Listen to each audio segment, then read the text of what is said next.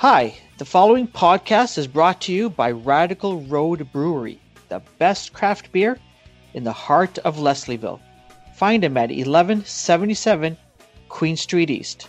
That's Radical Road Brewery. Hi, it's Dave Bidini from the Rheostatics. I forget already what I'm supposed to say. This is the music. Welcome to the music. Welcome to the music. Hey, it's Dave Bidini from the Rheostatics. Welcome to the music. Perfect. We'll keep them both in. Welcome. We'll yeah, exactly.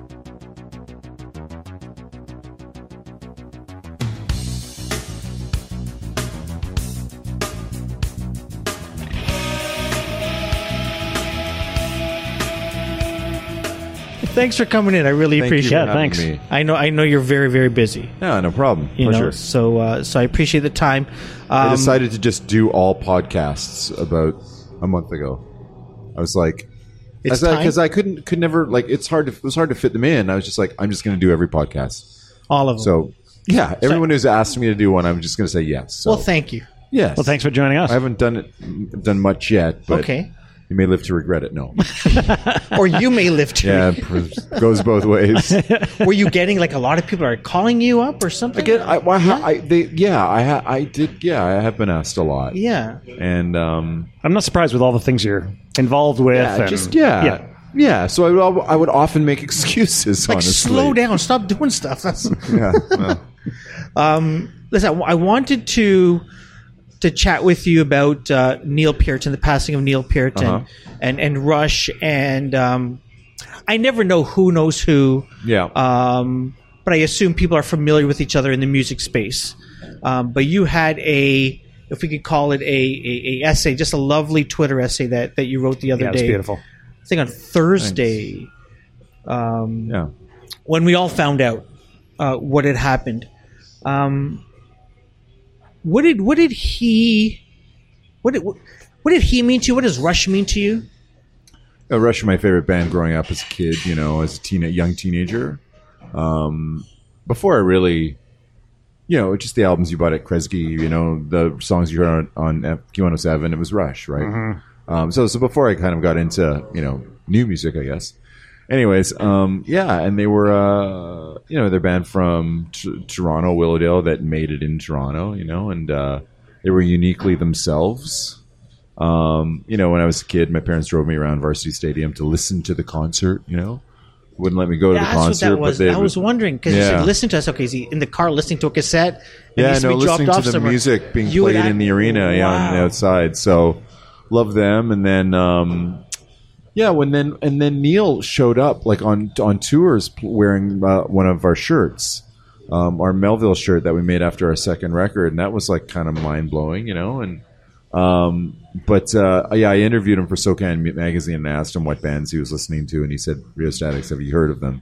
And um, Did that you know, floor my you? mind was blown. Yeah, completely. That was one of my favorite parts of your Twitter essay the Yeah, other day. it It's just was like I got ridiculous. goosebumps hearing that. Yeah. So um, when we went to make Whale Music, our third record, we asked if he'd come and play, and he ended up playing on four songs, and um, and then just kind of became friends after that, acquaintances really, because they were always often on tour and stuff. But when uh, we'd get together, it was always a good time, and he was it had such an interesting mind. And could kind of like take any subject and break it down and make it interesting in terms of his approach to it. Uh, analytical mind, and in some cases, analytical, analytical minds can be a little bit, you know, um, uh, a little bit maybe dry, a little bit an- analytical. But he was his mind really danced, and he was able to um, speak about uh, the world in a very kind of bent, kind of poetic way. And uh, yeah, he's an amazing human being. Yeah, you guys had a disagreement though about Ringo Starr, as Yeah. as, a, as whether he was a good drummer or not. Yeah, there were three bands that, that he said could have been better bands if they'd had better drummers. What were the three? uh, the Beatles, Yeah. uh, Queen, and Talking Heads were the three bands. that- Queen. and I was like, they Like, weren't they weren't good enough, Neil. it's like, They could have been better. but uh, yeah, you know, he was uh, he was in a class all his own, or a Yeah, rarefied sure. class of musicians, and drumming really meant a lot to him, and was important to him, and it's critical. He was a critical thinker, right, in a lot of ways. yeah. How would you like his his drumming is very unique. I mean, even if you if if somebody didn't know him or his his music, if you just said, okay, play them any Rush song, say this is Rush, and then play them any other song by Rush, you could identify it uh, a variety of ways, whether it's you know Geddy Lee's voice, um, the the lyrics a a lot Yeah. of the time, but the drumming, Yeah. um, and you know he didn't just keep time; he he was more than that. He was the lead instrument of Yeah. that band. And Yeah. there are very few few cases where the drums are the lead instrument, but he was right. Yeah, He was a better lead. He was a better soloist, really, than the other two guys were. But you just, you know, it's a combination, though. It's a stew, right? And you mentioned, you know, the lyrics and Geddy's voice and the role that Alex played, those muscular, you know, riffs that he's famous for. Uh, there's a lot of power in that in that one unit. But um, the way he struck a drum was unlike the way most struck a drum yeah, right? The, just the sound of that's the magic of art, right? Why can he hit a tom that way and it sound that way, or you and I hit it with the same velocity, same attack, it sounds differently? It's because you know our human personality is reflected in the kind of art we make, and the right? timing, the timing of Well, I- and I I think, yeah, I think that to me, the drums told a story. Like you said, in terms of lead, like like you could listen to a Rush song, and the drums yeah. were telling a story as much as the lyrics. And it's, It's true. You know, funny that he did both. Well, most of the lyrics, right? for sure. He was. That's right. He was. He was a storytelling instrumentalist, I guess, in a lot of ways, Yeah. for sure. Tell me about that time you had the opportunity to uh, to induct them. In, was it the Canadian Songwriting? I guess that's right. Canadian Songwriters Canadian Hall of Songwriting Fame, Hall of Fame, something yeah. like that. Yeah. Um, how was that for you? it was just nice to like tell my story and uh, to them you know when they were all sort of present you know telling my story of you know my fandom really Yeah. um, and i knew them all before then although it's funny because i've met them all in different capacities at different times. I've come to them and I've, i have different relationships with all three of those guys but they're very to other musicians and to other artists they've always been very open and very generous and really really supportive. And um, so on paper it might seem like kind of unlikely or, or difficult um, you know beginnings of those kind of relationships but they're you know they're music fans and they love they love music and they love art and they love artists and stuff too and they're they're very um, you know uh, generous that way and stuff. Yeah. Now their music was unique sounding, but I, I don't think it's unique is, is it explains it all or describes it properly. It was it, like very different, very unique, very like it wasn't pop rock, right? But they, they call it progressive rock or Yeah. something like that. But it astounds me that how popular they were, how many albums they sold, how many platinum albums they sold. I think they were the third. What was it? What was The the, fifth, the fifth biggest consecutive gold and platinum selling artists, like of uh, consecutive releases, Yeah. of all time. Like I just what like I'm I'm trying to understand the the fandom that they Well, if that you they just had. if you just if you are if you are good at expressing who you are, if you um you know can get around you know uh what it takes to like truly express like your yourself in your art and not worry about what other people think and um you know get over the the terror that comes with you know those public declarations of self in, in art, you you'll win your fans. And many people think it's the opposite way around. Uh, you know, people think that you have to sound like something else, or you have to sound like what's popular. But no, in in true art, what what guides us towards great art is people who have the courage to uh, and, and the ability, obviously, to express who Yeah. they are in their work. And that was Rush yeah right? Singular artistry is what we're looking for. You know, people think we're looking for just another sandwich, but we're not. We're actually looking for a sandwich that we've never tasted before. you know? interesting and and yeah, to that to that point, it's not just music. You know, what I mean? it's visual art. It's like you said, It's anything. a sandwich. It's a, It's- a it's meal. everything. It's everything. Yeah, Yeah. uh, yeah.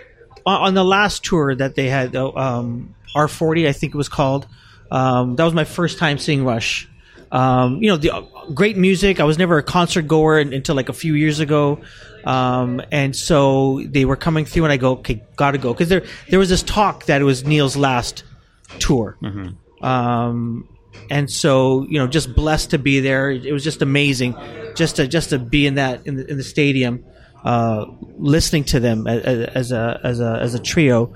Um, what did it mean? Like, what did Rush? I, I keep on saying did, but what does right? Because I mean, their music is still out there. We're still enjoying them, but what does Rush mean to Canadian bands? How what who did they influence? Where, who can we look at these days and say, yeah, those guys, you know, they were obvious. You can hear sort of some influences there. It's not even necessarily apparent. It doesn't come apparent in the sound. I don't think necessarily. I think it probably just it maybe in an approach or an aesthetic, you know, an attitude, an open mindedness, perhaps Yeah. fearlessness. You know, it can be represented in a lot of different ways, not just sonically. Yeah. You know, ideologically, perhaps there's um there's some sort of impact that you find.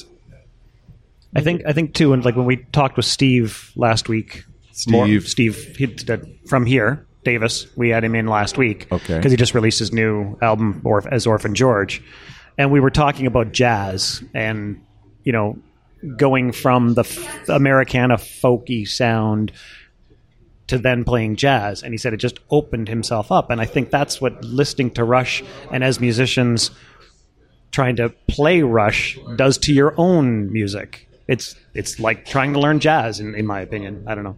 Perhaps, yeah. It's, you know, it's a personal thing Yeah. too, right?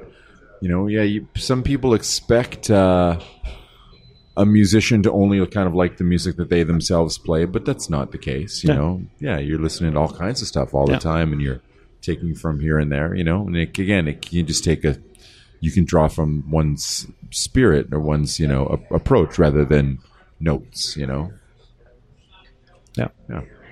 Um, he was a very introverted individual. It seemed he sort of did his did his things his own way. Um, was he? Do you feel you know? You obviously had some sort of relationship with him as a as a, a colleague in, in the music in the music industry. Um, obviously, played on, on, on one of the band's uh, albums. Um, was was he as an individual? Do you feel he was misunderstood or characterized wrongly by his aloofness? Maybe. No, I don't think so. I, I don't think he was really. I would never char- characterize him as aloof. He was just a private. He was a private dude. Doesn't necessarily mean he was aloof or Yeah. even introverted, for that matter. Um, I never found him particularly introverted. I found him social and easy to hang out with, and funny, and yeah, full of words, and and um, yeah, that's probably just like people just you know glean that from sort of brooding presence. But remember, you know, like he he, he um I think that uh, aloofness was maybe mistaken for like just dedication and concentration. Like what he had to do was really like he just he could only focus on doing that. Yeah. You couldn't really be anything else because it was such hard work and so hard to do what he did. He So- said, I, I, I heard something. I may it may have been on CBC or or, or Indie eighty eight, where when when he said he was going to retire, was like you know playing the way he played the drums was like an athlete, "Yeah, and he said all athletes retire. right." Um, and he said it was just he's just his body was breaking down. It's probably Um, true. Yeah, and and so he he he retired it, and so I'm curious, Dave. You know, w- when you heard on Thursday or whenever you heard uh, that that he had passed, um, what were, were some of the first thoughts and, and, and memories that that flashed to for you? I got to I've, I get I flew down to Los Angeles to um, interview him for the last Rush documentary, Time Stands Still, and uh, spent the day with them. So I thought about that, you know, and this that was pre is pre diagnosis, um, and uh, yeah, I just thought about hanging out with him and what a good guy he was, and Yeah, um, yeah, how he was going to deal with his life after Rush. Seemed really happy, and content, and free in a way. Um, and so, yeah, left on a well, left on a good note. The Blue Jays were playing that night. It was Game Six of the uh, 2015-2016 championship series against Kansas City. Yep. Me and Geddy's brother Alan and uh, Dale Heslip, we um, watched the uh, we watched the last half of that game in the uh, bar at LAX, and when Jose Bautista tied it up with a two-run homer in the eighth inning, we were like, you know, we just marched around the bar. We were so excited because the Jays were coming back, but they couldn't get Dalton Pompey in from first base, so they ended up losing the game. Yeah. But uh, yeah, that was my day, and uh, so I thought a lot about that. Yeah. Yeah. Very vivid, vivid memories for you there. Sure. Listen, thank you so much for uh, chatting us, uh, chatting about Neil Peart with us. Yeah, no problem. Appreciate that. Let's talk about you. Okay. So, for, my, my, here's my first question: um, Who's in charge of your Wikipedia page? Uh, nobody. Nobody. Wikipedia page? It is so outdated. Is it outdated? like it stops when the Rheostatics break up, oh, okay. and it's like there's no more life for for Dave Right. anymore. I'm like, no, there's more. There's obviously more. There's like, I guess I should get 13 in there years and old. it. Yeah. yeah. That's good. Good to know. yeah, Yeah. Okay. Good. you just made this guy's life in terms of research Yeah. so much harder. um, but I want I, I wanted to so I was interested I, I had always heard of the rheostatics. Um, obviously, you know, Claire was was was your your, your massive hit um, that I had heard. Um, and Greg always teases me. I'm, you know, the CFTR guy that listened to Yeah. CFTR back when it was music, or Sure. or Chum FM, and you know, he starts judging me on, on the type of music I used to listen to All the time. but I wanted to ask you this about what I heard. What's your relate the band's relationship with Claire, and sort of my, my understanding was you heard it, it became successful, and it was like, yeah, yeah, we can't do that anymore. It, this is what I heard. Tell me, you sort of Uh, no, the Rheostatic side of the That's story. not really of the Claire. case. That was uh, that was a commission. There's sort of a commission song in a way because Okay. we had to write the soundtrack for um, the Paul Quarrington film Whale Music, which was based on his novel Whale Music. Yeah. And in the novel Whale Music, there's a character named Claire, and she breaks into a mansion on the west coast, and uh, hiding in that mansion is uh, Desmond Howl, who's a, a rock star who's gone insane, who is just withdrawn from society. So mm-hmm.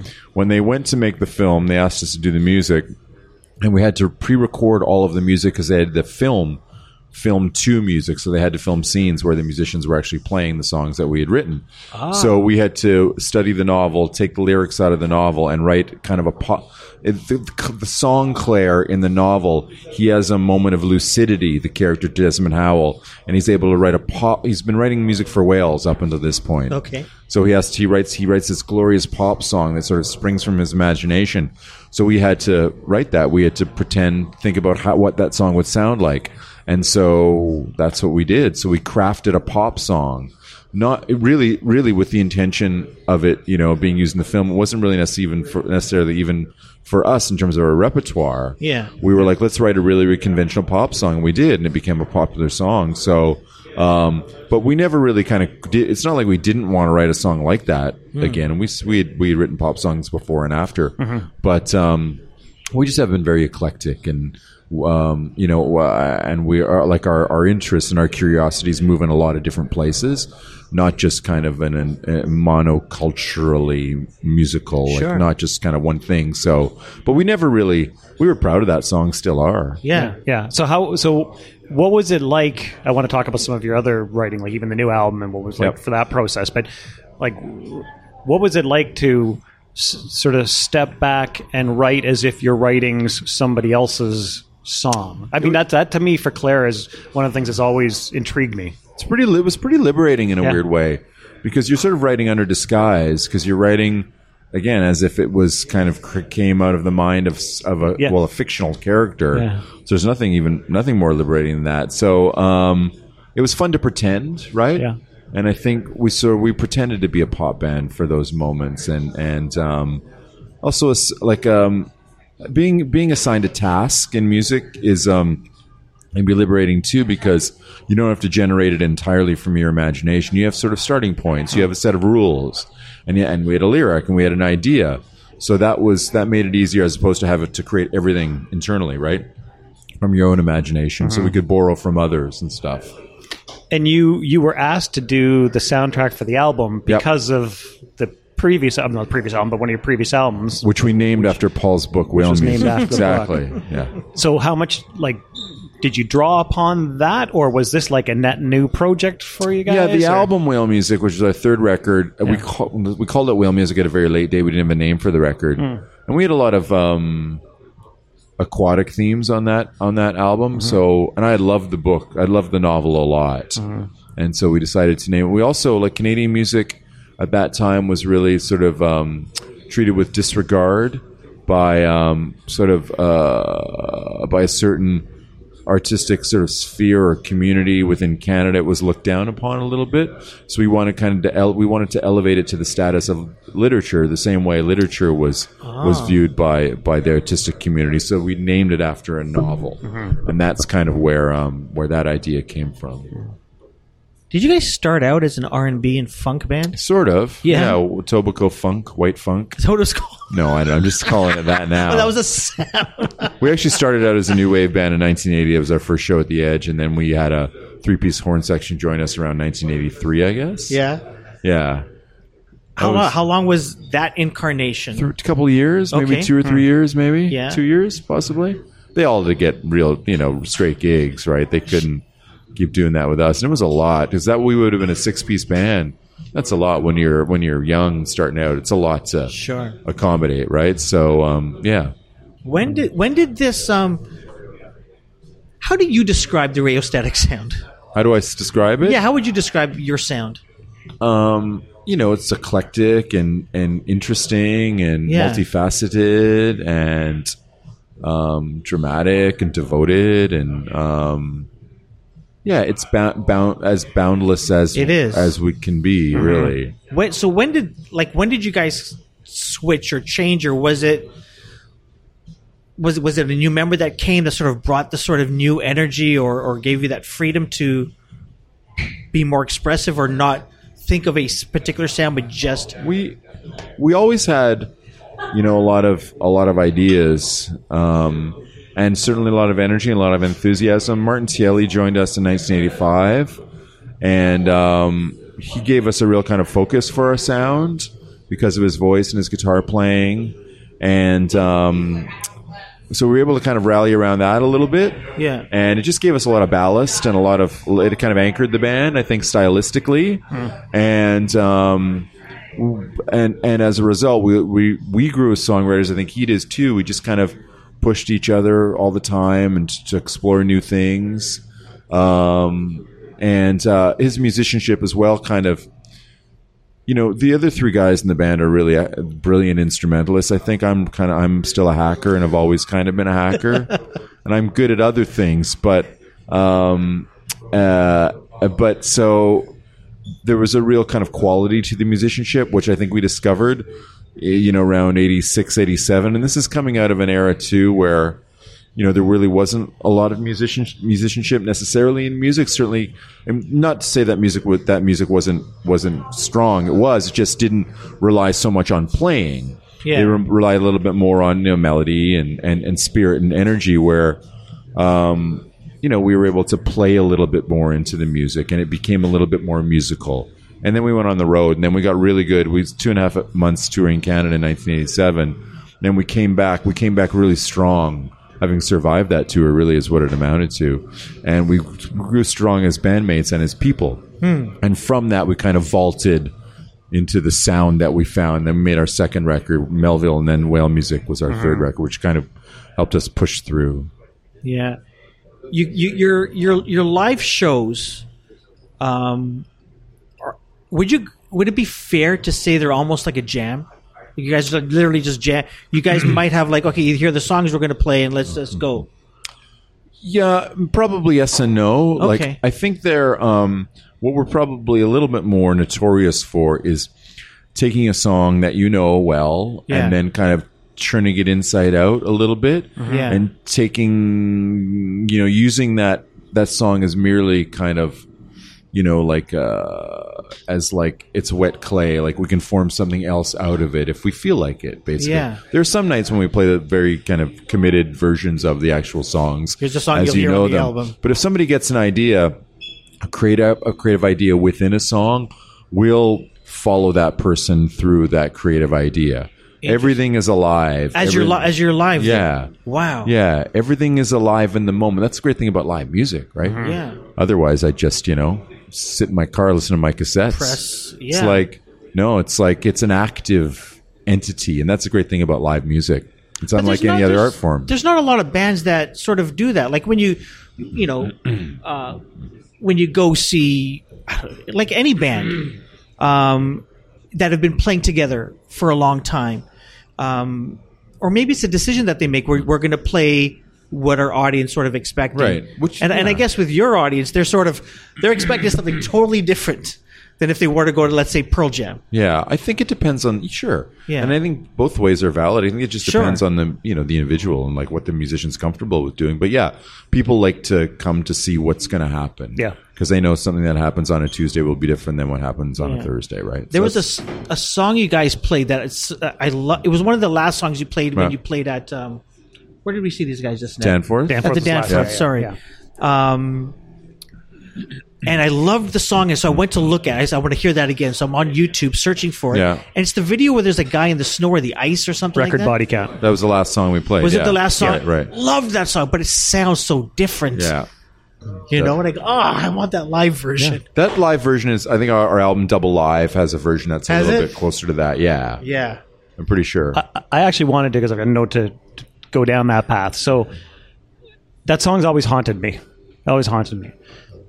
And it it almost seems as much or more relevant today with social media and and our awareness and opening up and talking about mental health. I just like I don't know what you feel about that. I just like it just it, it really like again it's haunted me since I think like 20 years or I think whatever. songs like you know uh, honest songs from like the perspective of a of a young person, you know, is uh, Yeah.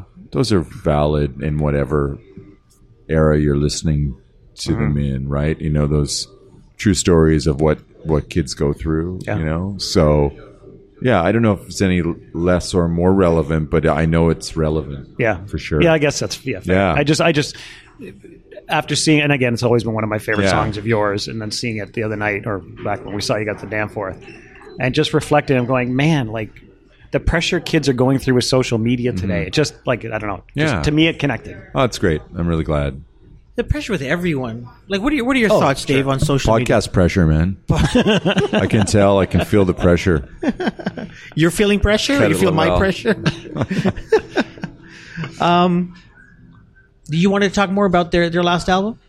Well, I just was going to talk about sort of the, the process of Yeah. what you guys went through, I would come back together and doing this album, and Yeah. Why first? Why did you guys come back together? Well, we played together we did we reunited um uh oh, four years ago at to play at the Art Gallery of Ontario to play our music inspired by the Group of Seven record, Okay. and that went well enough that we uh, wrote together more. yeah. And so, really, kind of the, our getting back together was a long process of a couple of years. It wasn't, it wasn't straight off. Um, and we did a few festivals in between and stuff, and then we got in the studio to make this one. Yeah. So it was easy. It wasn't. It wasn't hard at all. Yeah, it was really easy. That's great. Really easy and fun. I love that song. Here come the wolves. Thank you. Yeah. Great title song. Thanks. Yeah, it was great to get in there, and everybody has song. We have four songwriters in the band too, so there's no shortage of material, and everybody's continuing to write and play. Yeah. So that was good. It's not like we had to. Where did I put my guitar? oh yeah, it's in a box somewhere. I mean that happens, right? Sure. For some people, but we'd always been active musically, so- Individually doing- yeah, doing your own exactly. projects and- and then when you get together after having played it with each other for so long, the shorthand is automatically there. Hmm. And truth be told, probably like just as people, as a mature adult men, Yeah. it's, we're probably all a little bit easier to take, right? And we're a little bit Yeah. mindful of each other's feelings, I think, a little bit more, and probably a bit more open, and hmm. shit doesn't bother More, us. more as much. adults now. I think so. Do you yeah. go home? You guys are going home right after the gigs now, or you guys still stay back? Yeah, well, I love the theater shows because you're done by ten o'clock, and you in your pajamas by midnight. It's fantastic. Oh, I feel I love I love the shows at the Danforth. They're great. That's fantastic. That's great. shoe- horseshoe when you guys play at the horseshoe. I know, man. Love seeing it at the horseshoe. But I I'm like, since- oh, getting tired. No kidding, I'm, man. uh, You're getting tired. Jesus. Yeah, I know. Yeah, those days are probably past us, so it's nice. Although who knows? Uh, those are great shows. It's fun to do those residencies Yeah, and yeah. just you know, you know, gonna you're going to the same place every night to work, and you really you're wearing the stage and you feel good about about it and stuff. Yeah. But yeah, but those were marathons and Yeah. tough to do again. Yeah. Were you were you always a like when, when did you realize I'm a musician? Like at a very young age, or did you have a lot of influences at home? Uh, huh. I don't know. I don't know when when that moment actually really arrives. Yeah. I think you always think that you know you're always you know worried about you know being exposed. You know, and Okay. and, you know, we're As a like musician or as not not a good musician? What what sort of exposure probably are you probably the of? latter. Like you know, yeah, I think so. Um, you know, Even now, even to like not These days? so much now. No, Yeah. I, w- I would say that's one of the per- prerogatives of being a seasoned musician. Yeah, Yeah. I don't worry about that anymore, really. But for a long time, really. sure, you're wondering if you can pull it off, and if your next song is going to be any good, and you know, you know whether it's going to last, and whether yeah, it's a lot of that. Way deep into the band's career too. But you guys were.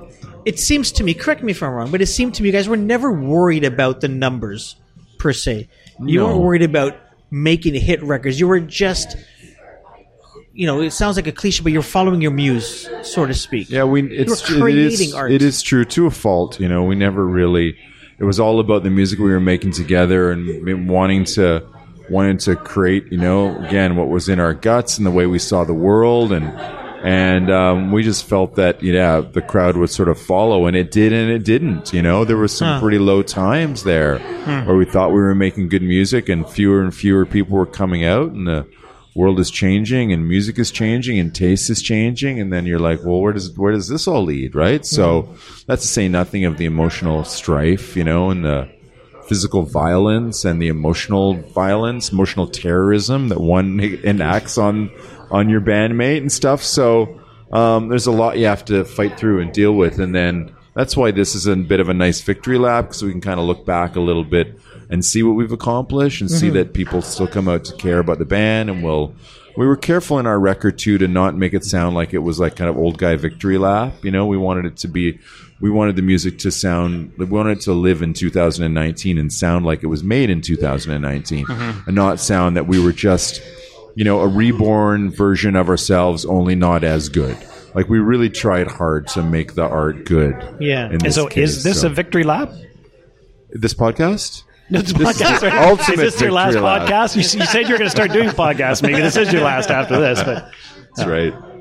Um, oh, I don't know. I, have used that term too often. yeah, but, no, I just um, you, I, no, you I know. said it. I sort of keyed into that and thought, huh, Yeah, I hope not. No. Oh no, no, Yeah. no. Oh, I see what you mean. No, I don't think so. No, I think we'll. No, we have other shows coming Yeah. up and stuff too. Yeah. Yeah. When did you start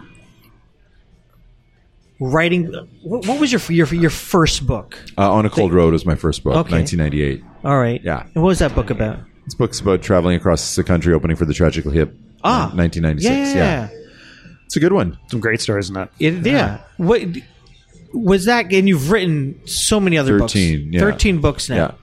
Yeah. Um, when did you start exercising that muscle? Because I'm sure it's a different muscle than writing music and writing songs and starting to write books now. Well, before I I've been a writer before I was even before I was a guitar player for sure. Okay. My first my first my first work was published in the Toronto Sun when I was 11 years old. Wow. a poem Really? Eddie Shack. Yeah. So, um, but no, I've been I had and I had written for um, like teen publications and high school newspapers. Really before, yeah, so that before, was before you picked up music. eh? yeah, writing writing came writing came. I'm not a ha- I'm not a hacker when it comes to writing. I'm a hacker when it comes to being a guitar player. Fair enough. But yeah, no, writing was a bit more natural for me. Yeah. And so yeah, so when you know people were like when I was started, you know, when I, I wrote a column for the Toronto Star, and when I started publishing books, people were like, "Oh, where did that come up come out of?" But in fact, it's it's a road that I've been It's that I'd muscle gone down. been- yeah. yeah, yeah, Making it longer. yeah. Do you remember the poem? Can you recite it? I The Eddie can't. I can't. Okay. That's okay. I probably can, but I'm not gonna. Could you try? Nah, no, no, it was terrible. But I, I won a T-shirt, Toronto Sun T-shirt, and when I my wife of twenty, se- eight years, I think See, this, this year. that'll get you in more trouble than reading the Eddie Show. No, no, I'm trying to. Anyway, yeah, uh, twenty-seven years. I don't know, no, twenty-eight. Wow. So we, um, when we first started hanging around together, I was like, oh, you know, I got a poem published in the Toronto Sun. She was impress like, her? I had a poem published in the Toronto Sun. Hers was about the Queen, but it was fated that we would be together because we both had poems published goes- in the yeah. Toronto Sun. That's awesome. That is awesome. Yeah, um, you have a love of hockey. I do. Um, you continue to play. Your first poem was about Eddie Shack. Yeah. Um, we sat down. I have this bad habit of forgetting people's names. Sean, Sean Fitzgerald. Sean Fitzgerald. We had an uh, opportunity to sit down with Sean uh, about his new book. yeah. Um, about I would call it the death of hockey. Um, what are your thoughts on on where in Canada where hockey is today? It's funny because there's been two books written in the past, actually called "The Death of Hockey." One is one was written in the early 1970s, and the other was written in the mid 1990s. So people have been foretelling the death of hockey for a long time. Uh, never seems to happen. But um, my general thoughts, or Yeah, well, both general and specific, I guess. it's a big hockey's a multi um, plan. It's a it's a universe of different planets. There's the NHL. yeah, There's women's hockey. There's minor hockey. There's rec hockey. There's, you know, it's cut. There's a lot of different planets of hockey, so it's hard to really sort of. Interesting. Yeah, I it's get hard what to you're talk. saying. You know, the NHL is different from yeah, hockey, right? Yeah.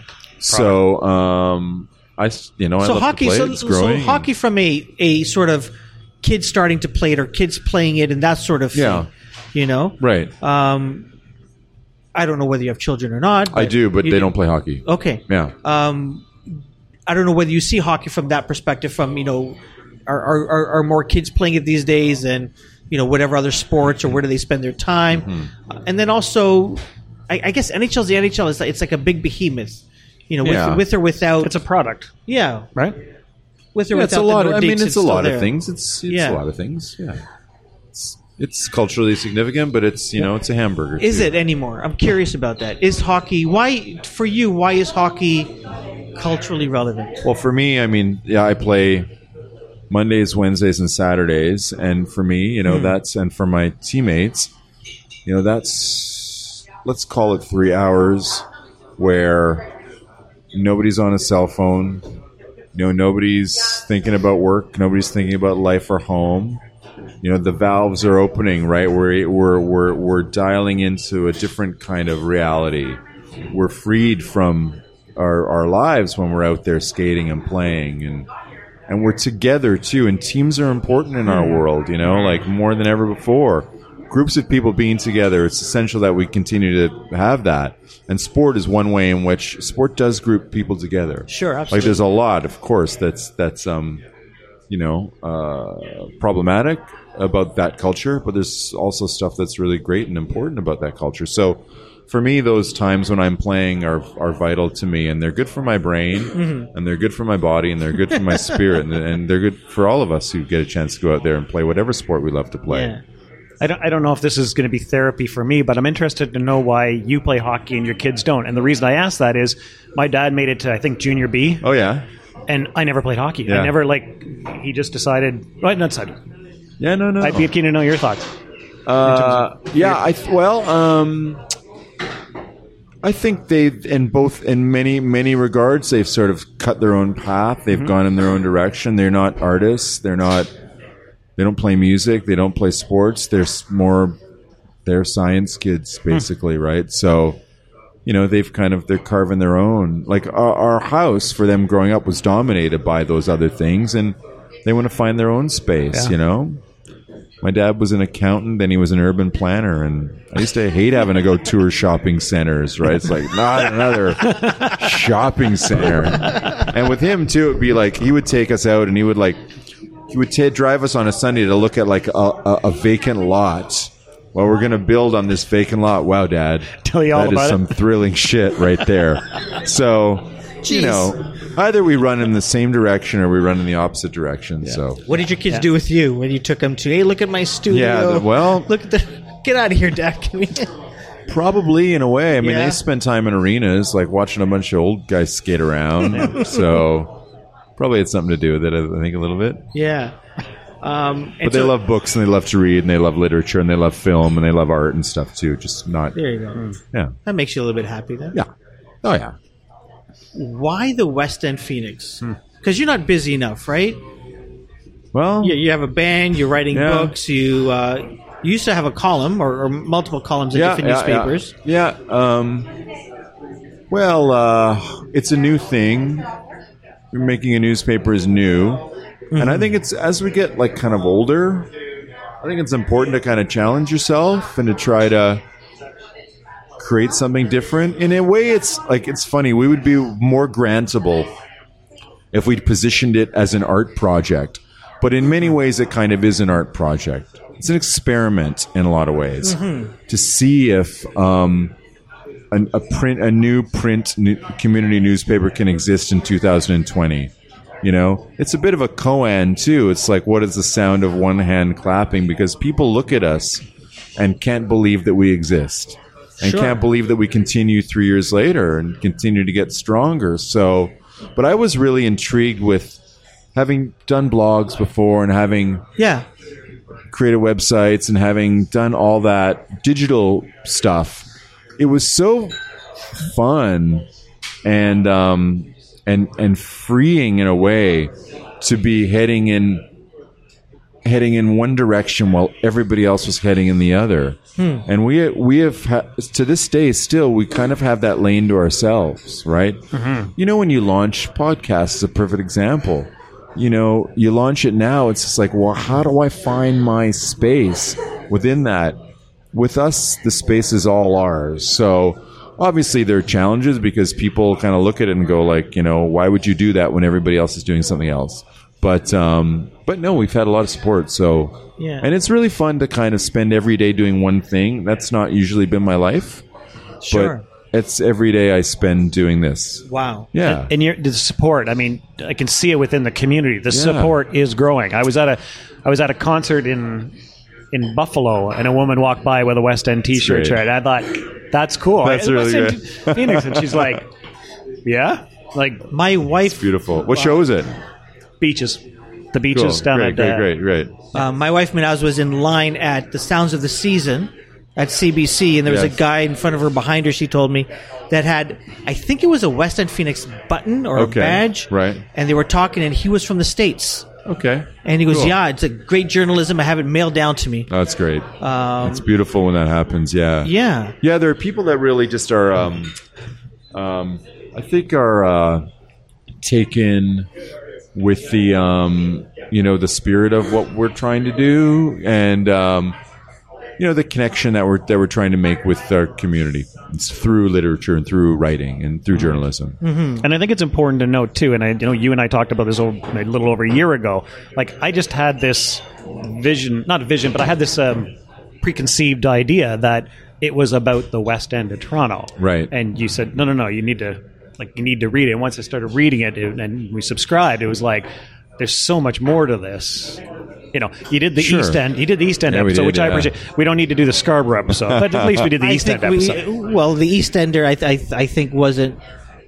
It it wasn't about Scarborough, so it's not about the East. I hear you. I know, man. We're all territorial that Like way. how eh? often does Jelani like r- you know rag on you that we need to we A need lot. some, we need some All the time. we need some rep out he there. floated a. Uh, oh, he said to us today. He said, "I'm trying to think. Uh, was it cricket? He was talking about something. I think it was." Was either cricket or dominoes? Yeah. He was like, "Oh yeah, no, I know, I got it all sussed out. I know where they are." And they're like, "I'm pretty sure they're West End." And then he Googled it, and it was like Danforth and Main. it's like, but uh, But yeah, to the point though, I mean, it's so much more than like yeah, so much for more sure. than the Well, name our, our indigenous issue, the last one Yes. had, um, yeah, work from all all Mm-hmm. across the city and stuff. And I think as we grow, we'll become more of that. Yeah. So it's like the Village Voice. I always use that as an example, probably too much, but you read the Village Voice. You know, it was named because of the East Village, and that's where it that's where it was born. But it would write about the in- issues that happened in, thr- across the entire city. And I would like to get to a point where, even though it's the West End Phoenix, you Yeah. know it to pick it up. You know it's going to be a Toronto paper. Yeah. So My wife wanted to ask you, Yep. uh, wanted me to ask you about the the recent issue. yes, Um, I haven't read it, but I think Jay Soule is in it. Yes. Um, so he's he's been like I think he's been on this podcast a couple, not this one, but another one of mine a couple Great. of times. But she wanted to ask um, why you guys decided to uh, devote this issue to Indigenous issues. Um, well, uh, we'd worked with um, an an amazing artist, Alex Jacobs-Blum from Six Nations, and we wanted to find an excuse to work with her a little bit more closely. Um, and uh, um, Oscar Baker III was our guest editor. Um, and there were a lot of people that we wanted to to get into the newspaper, but we're limited in terms of our space. And we thought, well, how can we figure out a way in which we can honor all of these, you know, interesting Indigenous writers and photographers? And we thought, well, let's just let's just devote an entire issue to getting getting them in, and, and um, that's part of it. Also, there's no representation in uh, in media in in Toronto and. Uh, uh, very little of it in Canada in general when it comes to Indigenous voices. Yeah. Say nothing of racialized voices. You mentioned Jelani, you know, like he's the only racialized photo editor in Canada, you know? Really? Yeah. Jeez. And um, Amazing photographer. yeah, amazing. Yeah. And and a great great person and Yeah. um so so this also because it's because it's a new thing, it gives us a chance to make different choices that way. Sure. Um and so and so the indigenous issue is just an extent of that, I think. The um, the one thing I wanted to ask about, speaking of sort of marg, not speaking of sort of marginalized, definitely marginalized communities, is I was at the cottage, pretty much out of pocket, like not out of pocket. See, I used it again. I, I don't know what that. Um, so it was like I really wasn't online a lot. But when I heard about uh, when we learned about the, the the murder of Julie Berman, Yes. like, and this isn't for, for you guys Yep. because you're uh, periodically coming out, but the, this, the mainstream media, like, why did it take so long for us to know about that? And Right. like, is the mainstream media just broken right now when it, It comes to a lot of these issues? It is. I think it's broken not just necessarily in terms of those issues, but it's kind of broken in general. Okay. And social media occupies a lot of space too, so they're just trying to figure out a way to cope. I think in these times. Yeah. Um, but um, yeah, and they're nervous and worried, and they're flailing, and they're worried about you know their audience and how's their audience going to respond. And I still think there's a lot of great work being done out there. But I would love to get to a point where when something like that, when a story like that finds us, we're able to write about it eloquently and at length um, in a way that that so we have to uh, because we're a monthly, you know. In order, f we we can't really tell that story, but we can publish Lucas Silveira's um, um, music memoir. Uh, so we can kind of honor the legacy of trans um, activism Yeah. and trans art through that, but we can't actually write about that story because Yeah, and that's why I was saying it's not like I wasn't I wasn't No, but to it's- you guys to tell yeah. that story, but the But I would love to get be at a point where we could tell that story, Yeah. but we just don't know how to Yeah. do that yet, or Yeah. if we can do it yet. We just hmm. don't have the support yet to do it. But hopefully, one day, I aspire to that. yeah. yeah, be great. Are you looking to take the Western Fin? Like, is that is this is this a project or is this sort of a long term vision that you feel? Um, I would love for it to be long term, but I. It's still in the. It's still in its project phase. Probably. Hmm. It's still an experiment. Yeah. Probably. Okay. I'll know a little bit better by the end of this year, and I'll know a bit better going into next year. Really. Um. I don't know. I don't know. I would love for I would love for it to evolve and grow and get stronger. Sure. And and and you know, but that's going to take support from a lot of different more people and more subscribers and more patronage and some corporate support and some granting body. It's going to take a it's going to take a lot. It's going to take a perfect storm of that. But I think it's still achievable, but we're still chasing it. Yeah. And you're doing you're like you're doing a lot of the subscriber drives, Yeah. um, obviously, Yeah. which is great. And you seem to be getting good response from that. We are. some of the some of the um, fundraising events that you're doing. The fundraising events are great fun and they and people are yeah we try to do interesting things Yeah.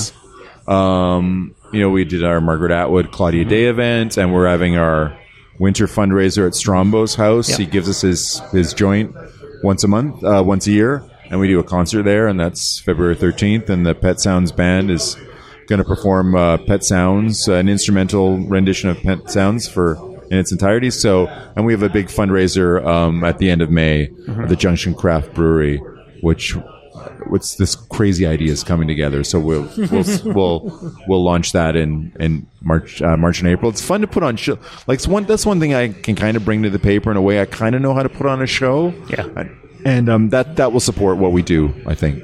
Yeah. That's cool. You've always done things your own way. You know, the the sound of Rheostatics is is uh, eclectic. You know, you, there, there's no other band that sounds sort of similar. Uh, in my in my in my opinion, um, you know, you, you you write whatever you you want to write. Um, crazy enough to start a local newspaper, Right. You know, when everyone says no. Um, although I'll, I'll tell you this, I, this just came to mind. I was at, a, at a Deloitte session this morning, Yes. And they were looking at ebooks Yep. and newspapers and everything and books and you know what are what are what are people doing and they said 18 to 34 year olds Yeah. would rather hold a book Yeah. and read a book than uh, an audiobook or an ebook so there, there there's something about having something in your hands Well, like a lot of our subscribers are young enough that they've never had a subscription to a newspaper before. yeah They've never. It's like final, right? So a whole generation grew up looking at. I'm doing a thing with my fingers that you can't see on your podcast, but you know, a little postage stamp rendition of an of album art, right? sure And all of a sudden, when albums came back, they were like, "Holy shit! I can hold this thing. this It's big, ma- big. yeah. I can hold it." And the same is part of our appeal Mm-hmm. is is to a generation who've never had a chance to. I mean, really, like even hear hear what a newspaper sounds like when you turn the pages, or what it feels like, and how it is to hold. So that's so we appeal on that level to a lot of people. I, I remember. I remember making my two 20 something year old sons sit down, um, and I pulled out a physical presence, the level 42 double Yeah. live. And I made them sit down and listen to it, and they were just holding this double live Yeah. album in their hands, like the cover. cool. I going through the art, and they were just they were just blown away, not only by the sound, because this is when I brought my my old dual turntable back Yeah. out of and dusted the dust off Yeah. of it. They were blown away by the sound, but then they were blown away just the tactile holding this thing and reading as they're listening. And I think like you know, there's such a race to to to to um you know absorb the new and to like follow something the n- new technology, but the truth of the matter is like you can have ev- you can have everything. Yeah. You know, you can. Like in my home, you know, I have a turntable, I've got a Bluetooth speaker, I've got my iPhone, I've got a jukebox, I've got all of this different apparatus and they're all awesome in their own way. Like it doesn't just have to be one thing. It's the same thing with books too. Like you can read a brilliant, you know, brilliant Twitter essay and that's valid literature. You can read a 400 page book about you know the troubles in Northern Ireland, which I'm doing right now. Say Nothing is a great book. Um, you know, you can do that. You can read a newspaper. You can be on your phone. Like, it's okay. It's great. We have this great opportunity, but you don't have to do one at the expense of the other. I don't think we all make choices, but I think we're able to, yeah, get our you know be you know the stuff that stimulates us comes in so many more different forms than ever before, and I think that's something worth celebrating as Yeah. opposed to something that's that's that- a great point. Yeah. That's fantastic. When did you realize or maybe it was given to you maybe it was a thought you had or an aha moment where you said to yourself or maybe someone said it to you that you could literally do whatever you want to do? You can make you didn't have to write pop songs. You you didn't have to you know do a podcast rather than a newspaper. Those are like again like those are those are people that inspired me you know hmm. musicians that i really liked and and writers that i really liked and got to know it wasn't easy to see that the the reason they were successful and the reason i liked them is because they had done what they wanted to do yeah as opposed to worrying about what others thought they should do right fair enough I mean, you know, compromise is a little bit of part of it, I think, in a way. But um, and there are people that go in in a much more radical direction than that, than what I'm saying, and you know, the the the whole the other extreme of individual expression. But you know, I was able to listen to a lot of great musicians and read a lot of great writers and have a lot of great friends, frankly, who were encouraging. That's what friends should do. They should encourage you Yeah. to be yourself. awesome what are you listening to these days Musically, yeah I could probably tell you a bit more about what I'm reading, sure um, but uh, let me see. Um, we have um, in the new in the in the in the in the February issue of the West End Phoenix, we have it's our music issue. So um, we have a flex flexi disc that is uh, being going to be included with the the paper, and we have a, a brand new song by U.S. Girls from from their new record, which I really been loving a lot. Uh, Andy Shauf has a new record out called um, Neon Skyline, which is beautiful. Um, that's not quite out yet, but it's going to come out soon. Um, and I'm reading all these Irish writers, and Kevin Barry is in a. Kevin Barry is written is writing something about the horseshoe for us. I don't know if you know Kevin, but he wrote a book called Dark Lies the Isle. He's from Sligo in Ireland, and he also wrote a book called the, A Night Boat to Tangiers, which was nominated for the Booker and was on the New York Times uh, Best Books of the Year list. He, um, I got to know him through Roddy Doyle, who wrote The Commitments, who's a friend of mine. Anyways, Kevin's writing about the horseshoe for us. We're so thrilled.